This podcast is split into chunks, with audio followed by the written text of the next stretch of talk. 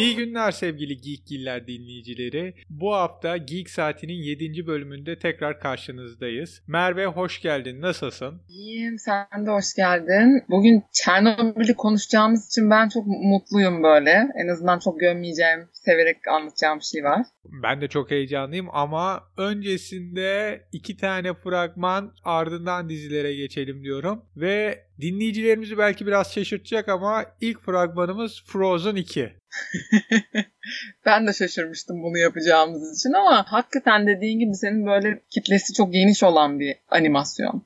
Ben de izlemiştim. Hatta bizim evdekiler de gayet sever yani herkes e, yetişkin olmasına rağmen. Şimdi çok da bir şey göstermemişler fragmanda bence. Hani o açıdan beğendim. İki kız kardeş bir maceraya çıkıyorlar geçmişteki sırları e, öğrenmek için. Çünkü öğrenmesi gerekiyormuş Elsa'nın. E, ben beğendim yani genel olarak. Böyle pek bir sır vermiyor gerçi.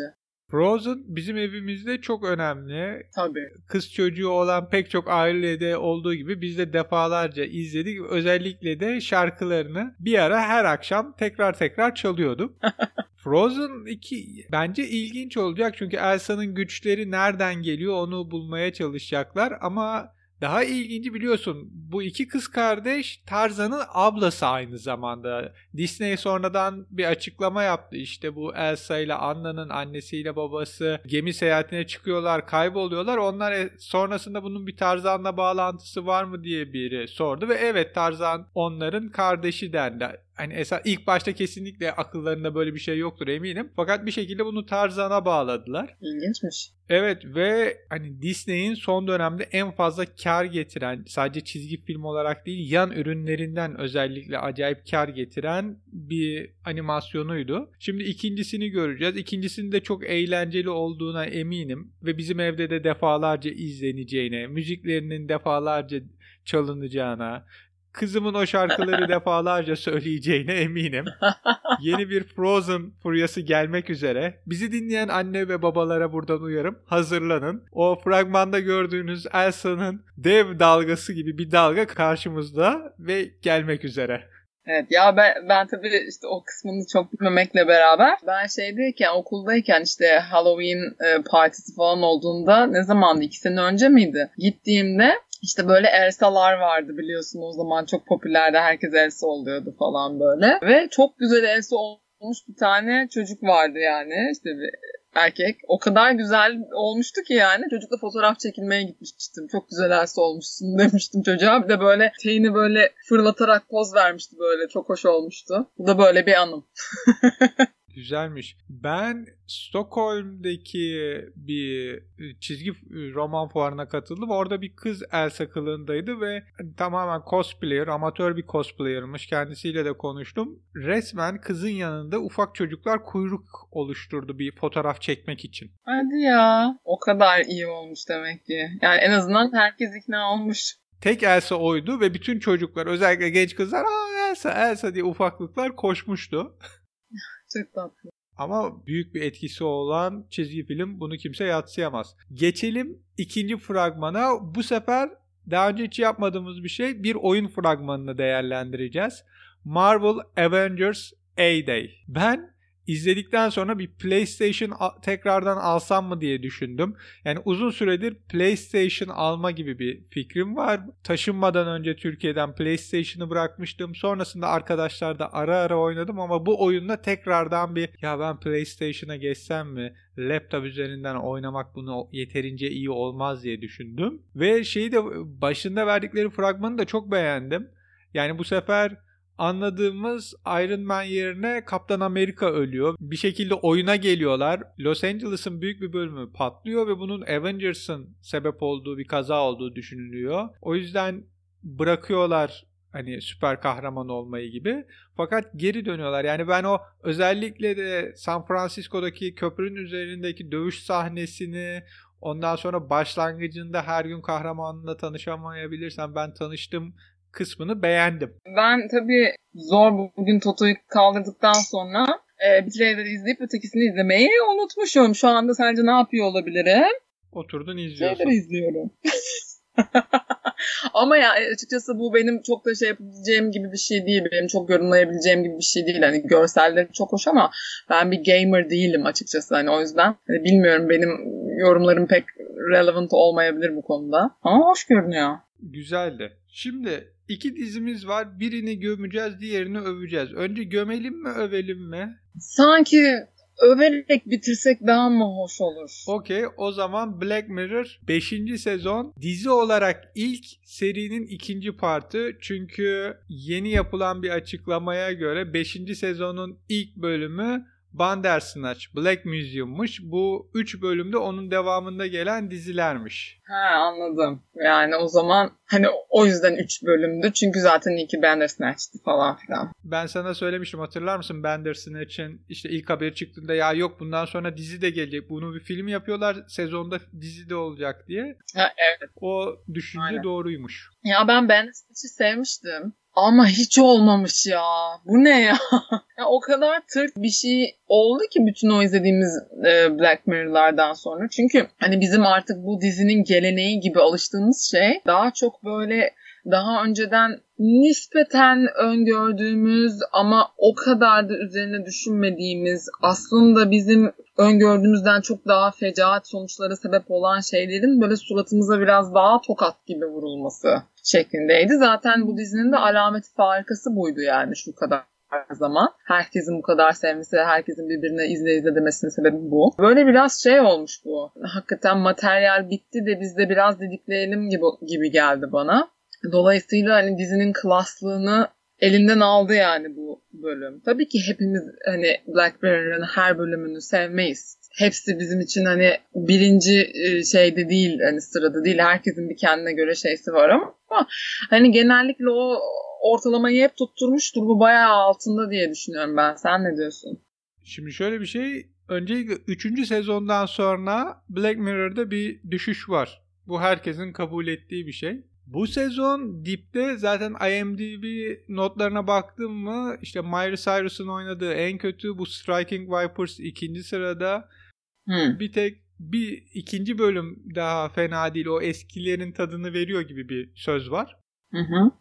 Ama ben bu Striking Vipers'ı hakikaten hiç beğenmedim. Yani bilgisayar oyununu virtual reality'den gel, hı hı. iki erkek arkadaş arasındaki işte o arkadaşlığın bir tü, bir türde eşcinsel eğilimler barındırdığını ima et. İşte karınla olan ilişkin, arkadaşınla olan ilişkin, o arkadaşının kendi hayatındaki hikayeleri. Mesela şey çok ilginçti. Bu Carl işte Deni'nin arkadaşı ee, hadi gel oynayalım artık dediğinde Deni yok benim Teo'ya karıma işte sorumluluklarım var bir daha görüşmeyeceğiz her şey bitti diyor. Hı Carl terk edilen bir kadın gibi böyle bir bunalıma giriyor. Evet. Yemekler, hı. hayata küsmeler ondan sonra bir de şu çok doğru gelmedi bana. Carl işte Roxette'i oynuyor yani kadını oynuyor kadın oyuncuyu oynuyor ve bu sanal dünyadaki ilişkide kadın rolünde. Fakat ilişkiyi hani erkek bitirdi Carl kadın durumundaydı gibi böyle çok klişe bir yere gidiyor. İşte Carl kadın noktasındaydı. Terk edildi işte bak yeme bozukluğu oldu hayattan tat alamıyor işte öbürü evli bir adam da evliliğini kurtarıp hayata devam ediyor yani bir erkek terk edildiği zaman böyle yeme bozukluğu hayattan tat alamama en sonunda da işte Tamam arada bir onunla görüşüyoruz. Bir de sevdiğim kedi var klişeleri bana çok geldi. Bu kadar da olmaz diye. Doğru. Doğru diyorsun bence de. O artık eğreti duruyor gerçekten.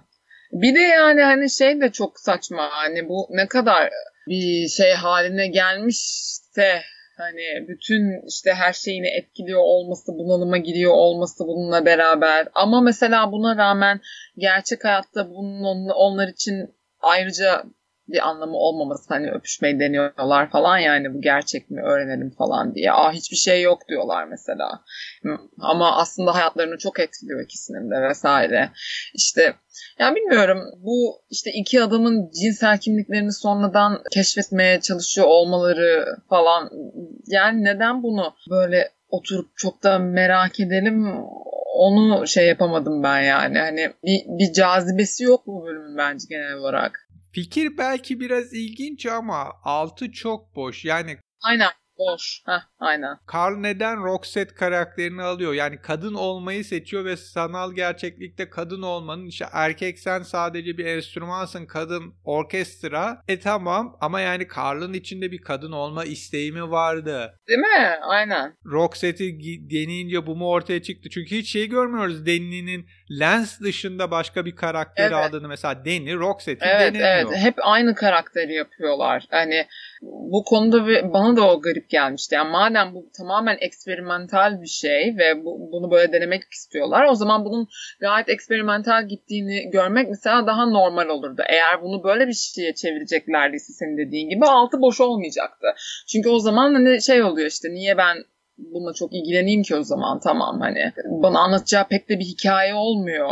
Hani bu böyle bir şey denedi kafayı taktı. Peki hani altı boş olunca sefer işte gömüyoruz. Ee, güzel söyledin hakikaten. O altı çok boş. Onun dışında hani sürekli aynı karakteri almalarının hiçbir açıklaması yok. Kadın olmasının öyle bir fark olmasını güzel açıklıyor ama o zaman neden aynı karakter hiç durmadan? Ya da neden işte o zaman şunu da yapalım, o zaman bunu da yapalım. Hani bir sürü varyasyonlar görmedik hiçbir şekilde. Tamam söyledi Carl bir noktada ama onu da yine de şey yapmıyor yani hani. Prodüksiyon bütçemiz kısıtlıydı. Bu ikisi üstünden gidelim. Ama tek bir şeyi sevdim dizide bak şimdi onu da es geçmeyeyim. Sen yeni bir teknoloji çıkarıyorsan çok ilginç noktalara gidebilecek bir teknoloji varsa bunu kesinlikle seks noktası.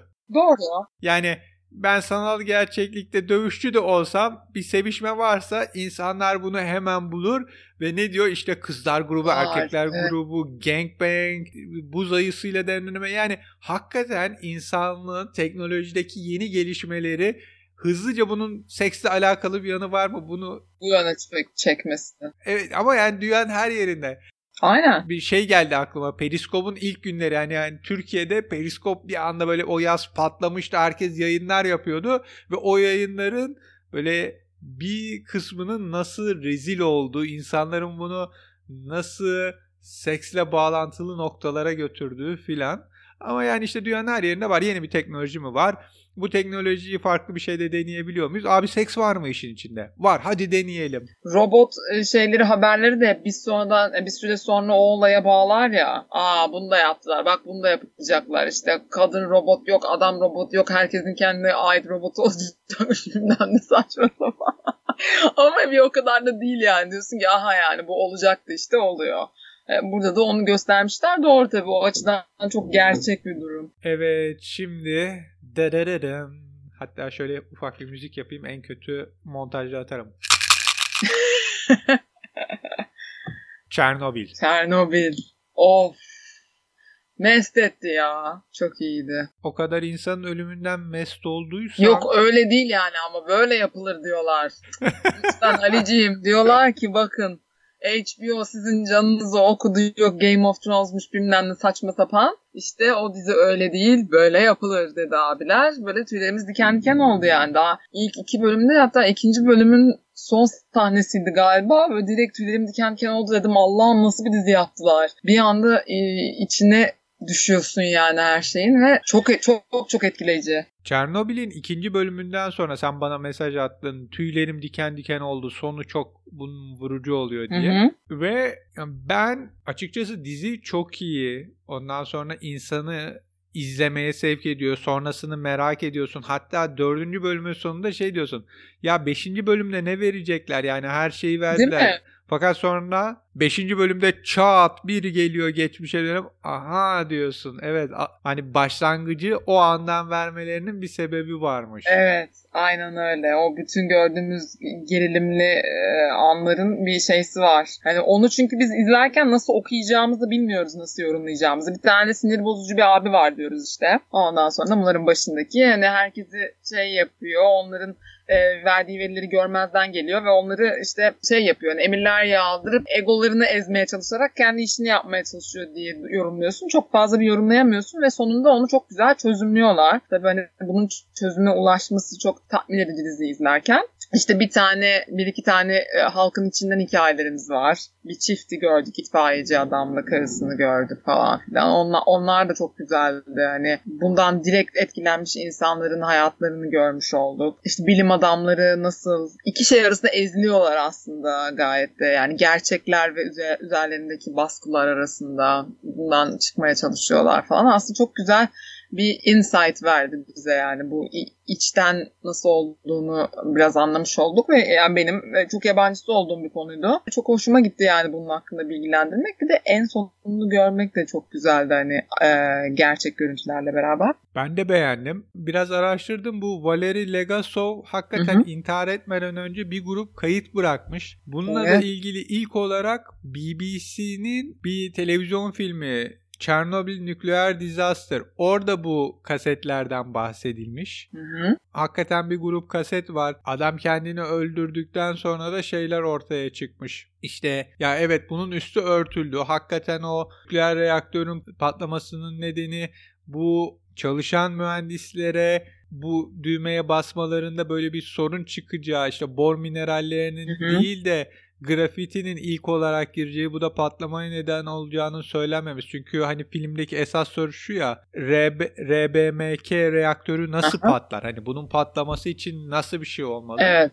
Bir de şu tartışma var Türkiye'de. Hani bu komünizm kötüdür, Sovyetler Birliği kötüdür propagandası yapıyor. Hayır bence Sovyetler Birliği ya da komünizmin kötü olduğunu göstermek gibi bir şey değil. Belki HBO'nun öyle bir amacı alttan vardır bilemiyorum ama ben şunu gördüm. Eğer sen yöneticiysen ve bazı şeyleri kapıyorsan, bazı şeyleri halkınla paylaşmıyorsan o zaman sorun çıkar ve bu sorunun üstünü kapamaya ne kadar uğraşırsan uğraş başarılı olamazsın. Yani bunun aynısını biz şimdi İngiltere'de de gördük. İşte Tony Blair'in Irak Savaşı sırasında kimyasal silahlar var biz birileri aldık deme yalanında da gördük. Kabataş'ta başörtülü Bacımıza saldırdılar yalanında da gördük. İşte Amerika'da nükleer silahlar yine yalanında da gördük. Yani Evet, genel genel bir yargı bu bence de. Ve mesela en sonunda yapılan e, konuşmada Legasov'un yaptığı konuşmada hani gerçekler var ve bu gerçeklerden sorumluyuz biz diye konuşması mesela hani bunu gayet de net bir şekilde açıklıyordu bence de. Orada bence de direkt olarak bir e, kesime karşı yapılan bir durum değil de bu. Genel ve bilmiyorum yani çok daha insani bakılmış olduğunu düşünüyorum bu duruma. Katılıyorum sana o açıdan bayağı. Ayrıca Korhan Bahar'la yaptığımız Geek konunun ilk sohbetinde yani şunu gördük. Nükleer santral açacaksam Birincisi ucuz maliyete kaçamıyorsun. İki güvenliği sonuna kadar sağlamak zorundasın. Ve her türlü protokolü aynen yerine getirmen gerekiyor. Çünkü Deyatlov'un olduğu gibi ben e, buradan işte yükseleceğim şunu bir şekilde bitirelim bu testi güvenlik testini bir şekilde aşalım diyorsan sonuçta dünyanın en büyük felaketlerinden birine yol açıyorsun. Yani ben o programda şunu çok daha iyi anladım. Nükleer santral açacaksan bunu inanılmaz dikkat etmen lazım. Bununla ilgili çevredeki bütün güvenlik önlemlerini alman ve içinde çalışacak kişilerin de bunlara birebir uyması lazım. Bir de bunun bir kültürü var. O kültürden gelmen gerekiyormuş. Yani bunların hepsini o programda çok güzel anladım ve şu an hı hı. şöyle bir şey düşünüyorum. Bu Çernobil'in ikinci sezonu Akkuyu olur mu veya Sinop olur mu yani kafamda böyle deli sorular var. Çünkü Akkuyu'nun çevre raporlarının doğru olmadığı, kimi testlerin yapılmadığı söyleniyor. E, yeni havalimanını biliyoruz ki İstanbul'daki yeni havalimanının rüzgar testleri yapılmamış ve şu an bir sürü uçak genelde böyle uzun uzun uçuyor. E, taksi sürelerinden bahsediliyor. Yani bir sürü sorun Hı-hı. var bu dev projenin. Hı-hı. Akkuyu Sinop Doğru. nükleer santral ve bunun nasıl bir sonuçları olduğunu biz Çernobil'de daha iyi gördük. Yani sadece Çernobil'i etkilemedi Ukrayna'yı işte Tabii. etkiliyor. Belarus bölgesini etkiliyor. Bir sürü kişiyi etkiliyor. O. Bir de doğaya verdiği inanılmaz bir zarar var. Yani korkunç hakikaten bu Sovyetler Birliği'nde oldu ve Sovyetler Birliği'nde olduğu için belki de bu kadar hızlı müdahale edilebildi. İşte istenen mineraller, işte boru hemen buldular, hı hı. kumu hemen buldular, sıvı nitrojen hemen. Çünkü hani yönetim bir şey istediği zaman tak tak yerine getiriliyordu. Mesela Amerika'da olsaydı hani daha güvenli ama benzer bir kaza Amerika'da olsaydı bu kadar hızlı veya bu kadar kolay bir şekilde yapılabilir miydi? O insanların hayatını mesela 3 dalgıcı öldürmek için izin istiyoruz diyorlardı. Evet. O 3 dalgıç böyle seçilemeyebilirdi Amerika'da. Hani böyle şeyler de var. E şimdi aynısını Türkiye'de olduğunu düşün. Hani 3 dalgıcı geçiyorum. Hani bizde illaki hani gönderilir işçi ölümlerin sırası hani işçi ölümleriyle bilinen bir ülkeyiz. Hani hiç gözünün yaşına bakmazlar ama kum, bor, ondan sonra sıvı nitrojen yani böyle kaynaklar konusunda Türkiye'nin Rusya kadar, Sovyetler Birliği kadar daha doğrusu bir elinde şey olduğunu düşünmüyorum. Zaten uranyumumuz yok. Yani uranyumu dışarıdan zenginleştirilmiş uranyumu dışarıdan alacaksın. Tamamen bağımlı hale geliyorsun. Hı hı. Yani ben bu nükleer işine karşıydım. Bunu görünce daha yandım. Yani daha da. Türkiye'de aynen. olacak bir şey değil. Dünyada da çok şey çevreden çevresel faktörlerden dolayı yakın değilim. Ama hani dizi bana bunu daha iyi gösterdi. Bir de şeyi çok sevdim. Emily Watson üzerinden Ulana Yomkuk karakteri. Hani yani bütün o Evet, evet. Bence Çalışan de çok insanları toplamda bir kadınla göstermeleri. Evet ve en sonunda bunu göstermeleri de çok hoş. Biz bu karakteri bunun için yarattık.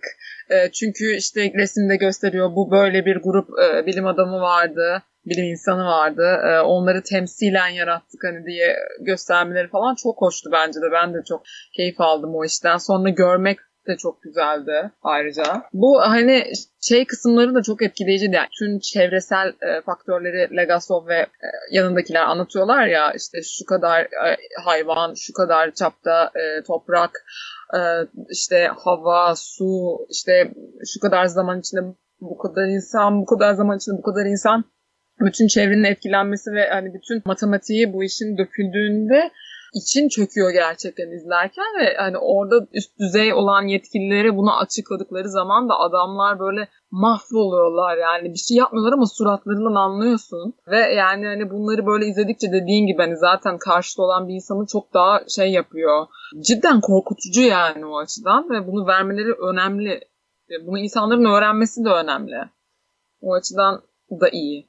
Bir de şunu gördük. Ben Türkiye'deki tartışmalarda şunu fark ettim. Evet Amerika'nın elinde kültür endüstrisinin en büyük kaynakları var. İşte komünizmi belki son dönemde çok yerden yere vuruyor. Belki doğrudur yanlıştır tam emin değilim. Araştırmadığım bir konu ama o zaman da şöyle bir soru geliyor akla. Peki Rusya, Çin onların elinde de böyle kaynaklar niye yok? Ya da Çin şimdi Hollywood'dan çok büyük şirketlerin, film şirketlerinin hisselerini alıyor. Çin niye böyle bir Amerika'nın hatalarını gösterecek film çekmiyor? Ya da Rusya niye çekmiyor? Hı hı. bir de şu Doğru. var. Yani Amerika'nın şeyi mesela Netflix'te 13 belgeseli vardı. Hani siyahilere yapılan o günümüzde devam eden bütün ırkçılığın Amerika'nın 13. maddesinin anayasanın 13. maddesinden geldiğini gösteren bir şey. Hani kendi kendini eleştirme çok yüksek olmasa da var. Hani var, mesela aynen. W filminde George Bush'u kıyasıya eleştirebiliyorlar. E, işte Vice filminde Dick Cheney'i yerden yere vurdular. Adam ödülü alırken bile işte böyle bir şeytansı karakteri canlandırdığım için şeytana teşekkürler gibi laf etti. Ben şeyi hatırlıyorum In the Name of the Father'ı İngiltere'nin İRA olayları, İRA ile mücadele sırasında masum bir aileyi nasıl hapsettiği, yıllarca nasıl hapislerde yatırdığı, babanın hapiste niye öldürdüğünü yani her ülke bir şekilde hani bu ülkeler en azından eleştirilen ülkeler bir şekilde kendi kendileriyle hesaplaşıyor. Hani ana akım film şirketleri olmasa da bir şekilde bu filmler çıkıyor. İşte James Cameron'ın yönetmenliğini, yapımcılığını üstlendiği bir Hiroshima belgeseli var. Yani bir şekilde kendileriyle hesaplaşmaları var. Ben bunun aynısını şimdi Rusya'da veya Çin'den görmek isterim. Yani oraları hı hı. esasında şunu da kabul etmem lazım. Rus sineması ve Çin sinemasını ya da son dönem Rus-Çin belgesellerini çok çok iyi bilmiyorum. Böyle bir eleştirileri varsa ve görmediysem de özür dilerim ve bunun bize mesajını da yollarlarsa gelecek programlarda konuşuruz. Ama yani bunların da çekilsin. Hani karşı taraf dışında evet bak biz bu hatayı yaptık. Bir Rusya Çernobil çeksin. Gerçekten neler olduğunu söylesin. E üstüne sonrasında Amerika'nın Irak işgaliyle ilgili ya da işte Amerikan şirketlerinin yaptıklarını da. Evet, çok daha aydınlatıcı olur. Hem de aynen Yani daha daha daha iyi olur. Beklentileri daha iyi karşılar tabii. Bakalım. Göreceğiz. Çernobil'i beğendik. Göreceğiz. İzlemeyenlere çok beğendik. Öneririz. İzlesin herkes. Akkuyu Sinop öncesi bilin. Bir de bizim Geek Konuk birinci programı bununla alakalı mutlaka dinleyin. Gerçekten güzel bir perspektif verdik orada. Peki geldik gömmeye devam. Dark Phoenix. Dark Phoenix ya ben zaten böyle öf hadi gideyim ya bari falan diye gitmiştim. Çünkü zaten sen daha önce bayağı daha önce konuşmuştuk. Ben bu X-Men filmlerinde artık Mystic'i görmekten fenalık geldi. Bıktım. Bir de işte Jennifer Lawrence'ı koyacağız bıdı bıdı bıdı diye kadını aldılar e, muhteşem, güzel, e, şey iyi bir karakter yapıverdiler. Bir de yetmedi bu bölümde kendisinin legacy'si artık e, şey odak noktaya oturuldu. İşte e, mistik olsaydı ne isterdi? Mistik olsaydı nasıl yapardı? İşte yok herkes onun için taraf değiştiriyor bilmem ne falan. Başlarım Mistik'i atar ya bu ne? Atarımı da buraya koyuyorum. Böyle saçma bir şey olamaz. O kadar batıyor ki bana. Şöyle de bir şey var. Jennifer Lawrence bir önceki filmde artık oynamak istemiyorum demişti. Şimdi bu X-Men serisini en azından Fox'taki X-Men serisini bitirmek için kadını bir şekilde ikna etmişler. Ama rolü kısa bir de o kısa rol sırasında şeyi fark ediyorsun. Her saniye sanki saatine bakıyor yani böyle bir süre sayıyor. Gerçekten oynamamış, istememiş, zorla oraya götürüldüğü belli. Aynı şekilde Michael Fassbender abimiz de öyle. Yani Magneto'yu tamam o da güzel oynuyor ama bir şekilde şeyini de fark ediyorsun. Ya bu da oynamak istememiş. Filmin gerçekten iyi oyuncuları yok mu? Var. James McAvoy, Nicholas Hoult ve Sophie Turner. Yani ben Sophie Turner'dan da şüpheliydim. Daha önceki programlarımızda da konuşmuştuk. Game of Thrones'ta bu kızın oyunculuğu iyi. Filmlerde o kadar değil. Diziden sonra belki rol fazla bulamaz gibi konuşuluyor Emilia Clarke'la birlikte diyorduk. Öyle bir söylenti evet. vardı. Ama yok hakikaten Sophie Turner gerçekten bu ilk defa ana karakter yani yardımcıdan ana karaktere Jean Grey geçiyor ve iyi oynamış. Hakkını vermiş rolünü. Ben de beğendim. Ben de onu öyle düşünüyorum. Yani bir de şey ben daha önceki X-Men filmlerinde gördüğümüz e, Jean Grey böyle yani bana çok da Jean Grey değilmiş gibi gelirdi ya. Zaten aslında yani birkaç oyuncu hariç eski castta beğenmediğim, kötü olduğunu düşündüğüm çok vardı önemli karakterler içinden. Bir tanesi de Jean Grey'di. Tabii o açıdan bakarsak hani esas Jean Grey nasıl göründüğü vesaire işte bu da birazcık Mary J şeyine döndü. olayına döndü. Yine bir Redhead'den konuşuyoruz. Ee, ama şey Sophie Turner tabii çok daha Jean gibi görünüyor hakikaten. Ee, ve gayet de güzel olmuş bence de. Yani e, o kız hakkında hakikaten şey yapacağım böyle gömeceğim bir şey yok. Başarılı bir Jean Grey olmuş ama işte tabii aynen dediğin gibi işte James McAvoy zaten hani o iyi. İşte ben biraz şeyi garip buldum. İşte ya yine olay mistike geliyor. Ben her türlü mistik gömeceğim yani burada. Çünkü e, en sonunda işte spoiler'da konuşuyorum değil mi? Gayet de Spoiler'ın sonuna kadar vurabiliriz. Ha, şimdi Mystic öldükten sonra efendim herkes Mystic'e aşık olduğu için biliyorsunuz. E, herkes fenalık geçirdikten sonra ah Mystic vah Mystic kimse demiyor Jean hani kendinden geçti kız başka bir şey dönüştü bir şeye dönüştü falan filan. İşte sonra efendim Beast de e, şey değiştiriyor. Jean'i öldürmek istiyor. E, Magneto da Jean'i öldürmek istiyor. Neden? Çünkü işte e, şeyi Raven'ı öldürdü diye falan filan. Bir anda Raven gitti diye fenalıklar. Ama şunu unutma yani mistik dediğin shapeshifter hani her türlü karaktere gelebiliyor. Yani hayalinde o gün hangi kadın varsa onun yerine girebilir. Hatta bunda e, Jennifer Lawrence'ın e, Misty oynadığı ilk filmde görmüştük. Hani Magneto'yu ayartmaya çalışıyor böyle kılık evet. değiştiriyor falan. Aynen. Hani, Nasıl istersen öyle olayım falan. E, Aynen. Bir fantazi unsuru var. Şaka bir tarafa da hakikaten yani o taraf değiştirmeler falan çok anlamsızdı. Ha çok salaktı ya. Jean Grey konusunda Famke Janssen'a göre daha iyi olduğunu söyleyebilirim Sophie Turner'ın ama Evet. Dark Phoenix bu kadar mı bitirilir? Yani o çizgi romanındaki Aynen. muhteşemlik filmde bir de son film olacak diye bu kadar mı rezalet? Ha, şu da var. Yönetmen ve işte senarist Simon Kinberg adamın ilk yönetmenliği hani daha önce tek başına yazdığı ve başarılı olduğu düşünülebilecek tek film Mr. and Mrs. Smith hani o da ne kadar bilmiyorum çünkü Brad Pitt ile Angelina Jolie'nin birlikte oynadığı film diye bilinir. Yani. Senaryosuna çok bakılmaz ama Triple X State of the Union. Triple X'in en kötüsüdür. Bu ya arkadaş yazmış. İşte Sherlock Holmes'u yazmış işleyeceğiz de 3 senarist birlikte yazmışlar. Tam ne kadar şeyi var bilmiyorum. E ondan sonra X-Men'in yapımcılıkları var. Fakat diğer X-Men filmlerinde şeyini göremiyoruz. Hani böyle bir başarılı olduğu, gerçekten süper abi filmi, seriyi başka yere götürdüğü falan yok. Yani yapımcı olarak iyi. Gerçekten yapımcı olarak çok başarılı işleri imza atmış ama Yönetmen ve senarist olarak o kadar da iyi değil. Zaten Dark Phoenix'te bunu da gördük. Filme gitmeye gerek var mı? Bence çok yok. Böyle yok. 3D işte IMAX falan izleyeceğiniz bir sürü şey olur. Aynen. Serinin en kötü filmi. Karakterlerin altı yine boş. Yani Dark Phoenix of. ne? Of ya ben şuna bir şey yapabilir miyim, değinebilir miyim? Hani Dark Phoenix'in üzerine doğru düzgün oynamamış olmaları, her şeyi mistike bağlamalarının yanında beni rahatsız eden bir kısmı da işte herkes bir anda ah Raven gitti, mistik gitti, hayatımın aşkı bilmem ne diye işte taraf değiştirdikten sonra bana en çok batın hani Magneto'yu geçti. Beast'i biz normalde işte ortayı bulmanın dengenin ne kadar önemli olduğunu düşünen, işte senatör olmuş. Neredeyse işte mutantların bir noktada hep gidip akıl istediği, akıl hocası gibi olan bilge bir kişi olarak biliriz. Burada aman aşık olduğum kız gitti delleneceğim diye hareketler yapan bir adam diye koydular Beast'i. Benim kalbimi kırdılar yani bir fan, fan olarak. Ama atladığım bir nokta var. Bu senin anlattığın işte senatör başkanın danışmanı olan Beast zamanda değişim yaratmadan işte X-Men Days of the Future'dan önceki yani ilk X-Men'lerde olan hikayeydi. Biliyorsun işte Wolverine'in evet.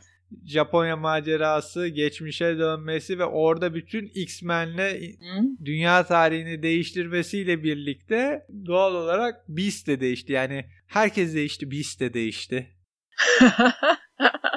ya ama yine de o kadar sevimsiz ki yani öyle şık bir karakterden sonra böyle ama Raven öldü deyip de böyle şey yapan bir şey görünce böyle bir öf bir git ya oluyorsun yani izlerken o tadını kaçırıyor birazcık. Nightcrawler'ı da harcadılar. Nightcrawler da yani nasıl böyle pasif sadece sevimli bir karakter koyalım oraya.